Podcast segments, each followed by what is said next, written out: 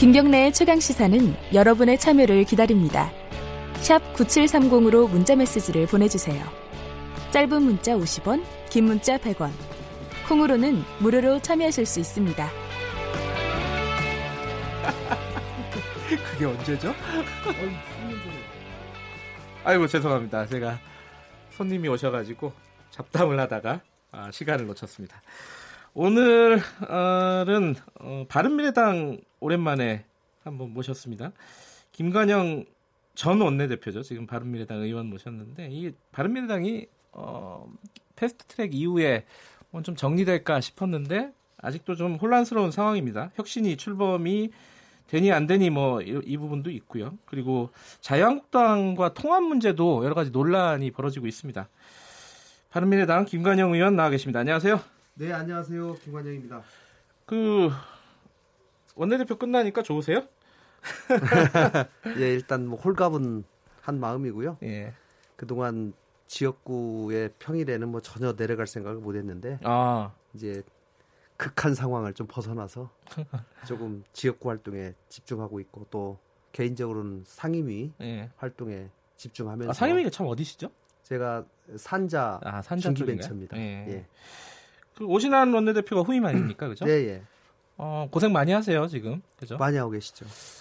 뭐, 뭐, 뭐 평가하기는 좀 쉽지는 않겠지만은 어떻습니까? 이게 제 역할 원내대표로서 역할 하고 있다고 보십니까? 왜냐하면은 또 사실 구, 그 패스트트랙 국면에서 오신환 의원과 또 충돌이 좀 있지 않습니까? 갈, 예, 예. 갈등이 좀 있었는데 예. 어떻게 원래 지금 보고 계세요? 오 원내대표와는 굉장히 관계가 좋고 네. 오랫동안 뭐 형동생 하면서 잘 지내 왔습니다. 근데 예. 패스트트랙 과정에서 사부임 과정에서 조금 서로 뭐 그런 예, 다툼이 있었는데 네. 어쨌든지 제가 그 부분에 관해서는 뭐 사과도 했고 이제는 어쨌든지 새로운 원내대표가 왔기 때문에 네.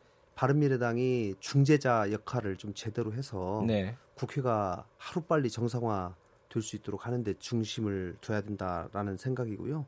다만 이제 제가 원내대표를 해보니까 3당의 원내대표가 두 당을 중재하려면 그래도 두 당의 원내대표가 3당 원내대표의 말을 신뢰를 해줘야 되거든요. 네. 예, 그리고 아, 이 양반이 중재하는 안이 예, 그래도 우리 당에 그렇게 해가 되지 않고 믿을 만하다라는 그런 믿음을 가져야 되는데 아직 그러기에는 좀 시간이 예, 지금 한 달 남짓됐기 때문에 조금 빠르지 않은가 싶고 음. 그러기 위해서는 원내대표 간의 긴밀한 많은 대화 네. 또 소통이 전제가 돼야 되기 때문에 그런 점에서 아마 오신환 대표께서도 굉장히 어려움을 겪을 것이라고 생각합니다. 그 패스트트랙 국면에서도 그랬고 지금도 마찬가지인데 이 이해찬 더불어민주당 대표가 그 얘기했잖아요. 이렇게 온몸에 사리가 생기는 것 같다. 예, 예. 국회가 잘 안 열리고 힘드니까 예, 그, 예. 그 말을 했는데 예. 제가 보기엔 그 양당을 예. 어, 중재하는 이 바른미래당 원내대표가 사리가 제일 많이 생길 것 같다 이런 생각 들어요. 그러니까 네. 이게 뭐 양쪽 말을 다 듣기가 너무 힘들잖아요, 사실은. 네, 네. 이게 양쪽에 크게 각 당이 받아들일 만한 안들을 내야 되기 때문에 이제 그게 굉장히 힘들고 사전 조율 작업이 상당히 오래 소요되는 것이죠. 뭐 저도 사리가 많이 생겼습니다만 수시로 배출합니다. 자, 패스트트랙 얘기는 조금 이따가 좀 해보고요. 네.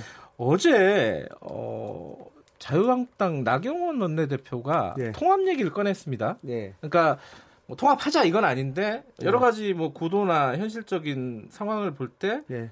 이 대한애국당 쪽보다는 바른미래당하고 통합하는 게 지금 시급하다 이런 네. 취지로 얘기를 했어요.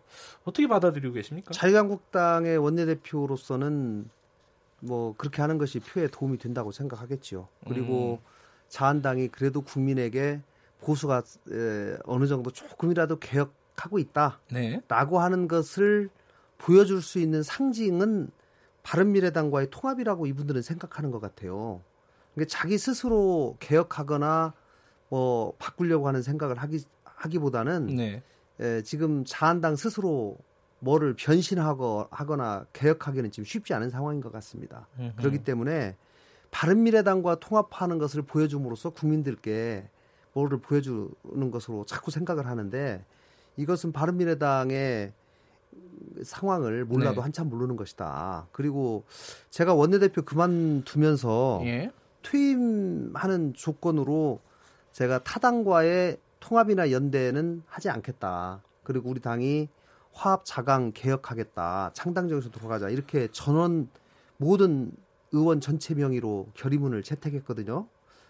그런 상황임에도 불구하고 자꾸 이런 얘기를 하는 것은 에, 타당에 대한 예의가 아니다. 저는 음, 그렇게 생각을 합니다. 예의가 아니다. 예. 근데 상황을 모른다. 그러니까 나경원 원내대표가 바른미래당 상황을 모르고 얘기하는 거다라고 하셨는데 상황이 어떤 얘기를 말씀하시는 상황은 거예요? 자, 바- 바른미래당은 기본적으로 국민의당 출신과 바른정당 네. 출신들이 모여 있고 그 평균적인 에, 비율이 약 6대 4 정도 됩니다. 네. 예.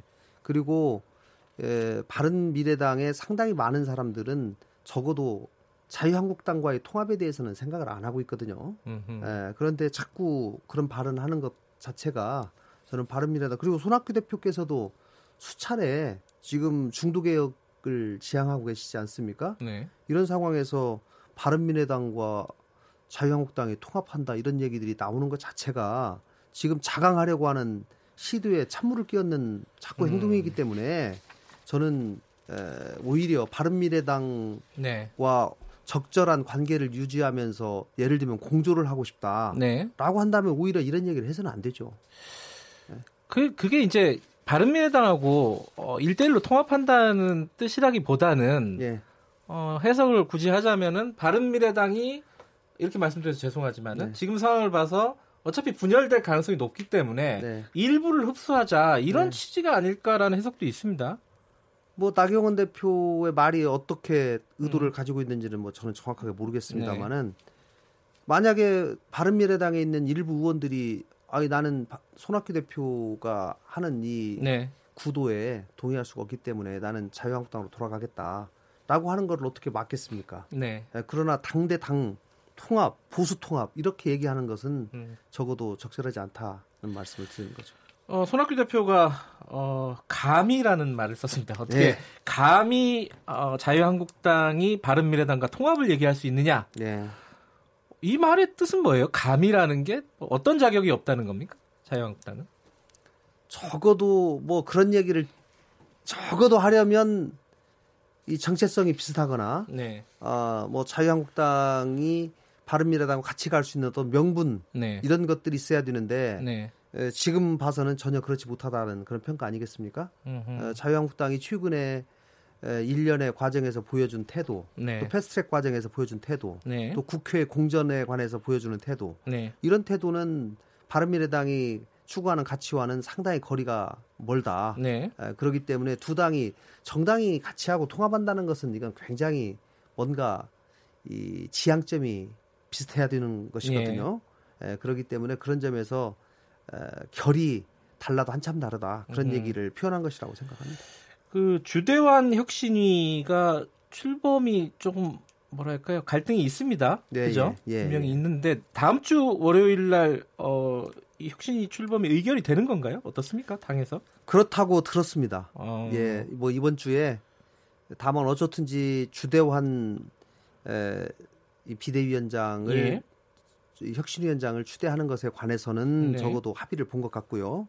그리고 다음 주 월요일에는 그 부분은 혁신이 출범시키고 위원장도 지명을 하자. 그리고 그 이후에 에, 가장 빠른 시일 내에 혁신위원들도 임명을 해서 혁신위원회를 다음 주 중으로는 예. 온전하게 출범을 시키자. 이 부분까지는 합의가 된 것 같습니다. 그런데 이제 일단 주대환 어, 혁신위원장 내정자라고 할까요? 네. 뭐 이분이 손학규 대표의 사람이다라는 예. 논란이 일단 하나가 있고요. 두 예. 번째는 혁신이가 출범을 하더라도 지금의 구도 있지 않습니까? 당권파하고 뭐 퇴진파라고 일단 얘기를 한다면요. 네. 거기가 이렇게 한 절반씩 들어가가지고 혁신위에 예. 결국은 지금 벌어지는 갈등을 혁신위에서 그대로 재현하는 거 아니냐? 뭐가 달라지는 거냐? 이렇게 좀 회의적인 시각도 있고요. 외부에서는 어떻게 보십니까? 만약에 그런 싸움이 계속될 것 같으면 혁신위를 출범할 이유도 없죠. 네, 저는 혁신위를 출범하는 이유는 그래도 지금 상황보다는 좀 나은 상황을 꾀하고 네, 적어도 총선을 우리가 당이 뭔가 변화하는 모습을 보여줌으로써 국민들께 네. 야저 당이 그래도 좀 정신 차리고 변하고 있구나 이런 것들을 보여주기 위한 에, 시도라고 보기 때문에요. 네. 저는 그렇게 비관적으로 보지는 않습니다. 예, 적어도 에, 주대환 에, 위원장 내정자 그분이 굉장히 뭐 저는 개인적으로는 잘 모릅니다만은 네. 대단히 강직한 분이라고 들었고요. 네. 오랫동안 노동운동도 해오셨고 에, 진보 진영에서 하시다가 지금은 뭐 중도 이런 쪽으로 에, 생각을 이, 바꾸시겠다라는 뭐 그 정도 제 얘기를 어서 들었는데 어쨌든지 혁신위원이 누가 추천하든지 간에 네. 당이 좀 제대로 가야 되겠다라고 하는 점에 관해서는 공감대가 있기 때문에 네. 저는 상호 좀 양보해서 잘 될 거라고 저는 생각합니다. 근데 혁신위에서요. 예. 손학규 대표 거치 문제까지 논의하는 겁니까? 어떻습니까? 저는 논의를 안 할 이유가 없다고 봅니다. 아하. 예, 그러나 예. 지난번에는 이제 왜 이게 논란이 됐냐면 혁신위의 마치 출범 목적이 손학규 대표를 퇴진시키기 위한 그냥 하나의 통과 의례다. 이런 식으로 생각을 하면서 소위 퇴진파에서 그렇게 주장을 했거든요. 네. 그러니까 또 손 대표 입장에서는 받아들이기 어렵죠. 그러나 지금은 어떤 의제도 한정하지 말자. 그리고 손 대표의 거취 문제조차도 예를 들면 거기서 이거는 꼭 필요하다라고 네. 한다면 그건 저는 다룰 수 있다고 봅니다. 예. 아, 패스트트랙 얘기를 좀 잠깐 좀 해야 될 것 같은데요. 예. 지금 이제 어, 국회가 정상화가 아직은 완전히 안 됐습니다. 근데 예. 정개특위 사개특위 아니 사개특위가 열렸죠. 예. 열렸는데 바른미래당이 불참을 했어요. 예, 예. 그렇다는 말은 예. 지금 사실은 어, 이 말씀은 이제 이제 김관영 원내대표 나오면 꼭 여쭤보고 싶었는데 이게 패스트트랙에 사실 뭐라고 할까요? 어, 이 주인공이라고 할까요? 예. 장본인이라고 할까요? 예. 어, 김관영 원내대표입니다. 이게 뭐 제가 저번에 농담 삼아 미스터 패스트트랙이라고 말씀드렸는데, 근데 바른미래당이 이제 김관영 원내대표가 이제 그만두고 나서는 원내대표 그만두고 나서는 예. 이 선거법이나 이런 부분에 적극적이지 않고 오히려 부정적인 입장을 표하는 경우도 많은 것 같습니다. 그러니까 음. 바른미래당의 입장은 뭐예요? 지금의 입장은? 어차피 네. 패스트트랙 과정에서도 선거 이 패스트트랙에 대해서 찬성하는 분과 반대하는 분이 사실 사실 나눠져 있지 않습니까? 네, 그렇기 때문에 패스트트랙은 에, 합의를 하게 되면 그 원내대표 간의 합의를 통해서 하기 때문에 네, 뭐 그 동안에 이미 패스트트랙의 대상이 된 안건을 가지고 네, 삼 3당이 논의를 해서 합의되면 그만이고요. 네. 만약에 합의가 안 되면 이건 본회의로 직행하는 거 아니겠습니까? 그렇죠. 그렇기 때문에 무슨 사개특위 위원이나 법사위원이나 이런 사람들이 여기에 개입할 여지는 없고요. 네, 마지막 본회의에서 투표할 때 찬성할지 반대할지 의사표시만 하면 되는 겁니다. 네, 예, 그런 상황인데 저는 적어도 이번에 패스트트랙의 대상이 된 선거법이나 네. 에, 검경 수사권 조정안 공수처법안 공수처, 예. 이 부분에 관해서는 여야 간에 합의 처리하는 것이 가장 바람직하다라고 그렇겠죠. 하는 네. 생각을 가지고 있고 그럴 가능성이 저는 상당히 있다고 생각을 합니다. 그렇기 때문에 그 어허. 부분도 아, 우리가 열린 마음으로 내놓고 국회가 정상화 된다고 하면 네. 그 다음부터는 충분히 저는 논의가 가능하다. 그리고 제가 당시에 패스트트랙을 직접 하기 직전 또 하기 한 직후에도 나경원 대표도 당시 홍영표 대표 등과 충분히 얘기를 하면서 네. 패스트트랙이 되더라도 이거는 에, 서로 협상을 해서 합의 처리하는 과정으로 가기 위한 절차다. 이런 얘기를 누차례 했는데요. 예. 뭐 저는 그런 과정을 거칠 거라고 봅니다. 아, 그 지금 안이 바로 본회의로 직행되기 전에 합의 처리가 될 가능성이 있다고 보시는데, 근데 객관적으로는 안 그런 것 같은데 이게 김관영 원내대표, 아니 전 의원의 네. 어떤 희망, 소망 이런 거 아닌가요? 지금 국회도 못 열리고 있고 이런 네. 부분에 대해서 자유한국당 입장은 굉장히 강고한데 반대 입장이, 정치라는 게뭐 네, 생물 아닙니까? 네, 에, 지금은 어려울 것 같아도 일단 만약에 패스트트랙이 그대로 맞으면 신속한건 처리 절차가 끝까지 돼가지고 270일 후에 네, 본회의장에서 그대로 표결된다. 네, 그런 상황을 자유한국당이 상정한다면 네. 그렇게 가는 것보다는 그 전에 우리 안을 좀 더 반영해서 선거법을 합의 처리하는 게 좋겠다라고 하는 그런 판단을 할 수도 있겠죠. 아니 본회의로 직행하면 부결될 거다라고 생각하니까 그렇게 가자는 거 아닌가요? 아니야 그거는 그냥 판단의 문제죠. 그러니까 예. 진짜 가만히 놔두면 부결될 것 같으면 뭐 그런 노력은 안할 것이고 예, 예, 예. 아 이거 가- 잘못하면 통과되겠다 싶으면 또 할, 하겠죠. 예. 예, 예. 알겠습니다. 이 뭐 그 당내 문제도 시끄럽고 이 패스트 트랙 문제도 여전히 뭐 잘 풀리지 않는 것 같은데 시원한 답을 못 드려 참 죄송합니다. 예, 뭐 예. 다음에 오실 때는 시원한 답을 좀 갖고 오시기. 예, 고맙습니다. 예, 감사합니다. 자, 바른미래당 김관영 의원이었습니다.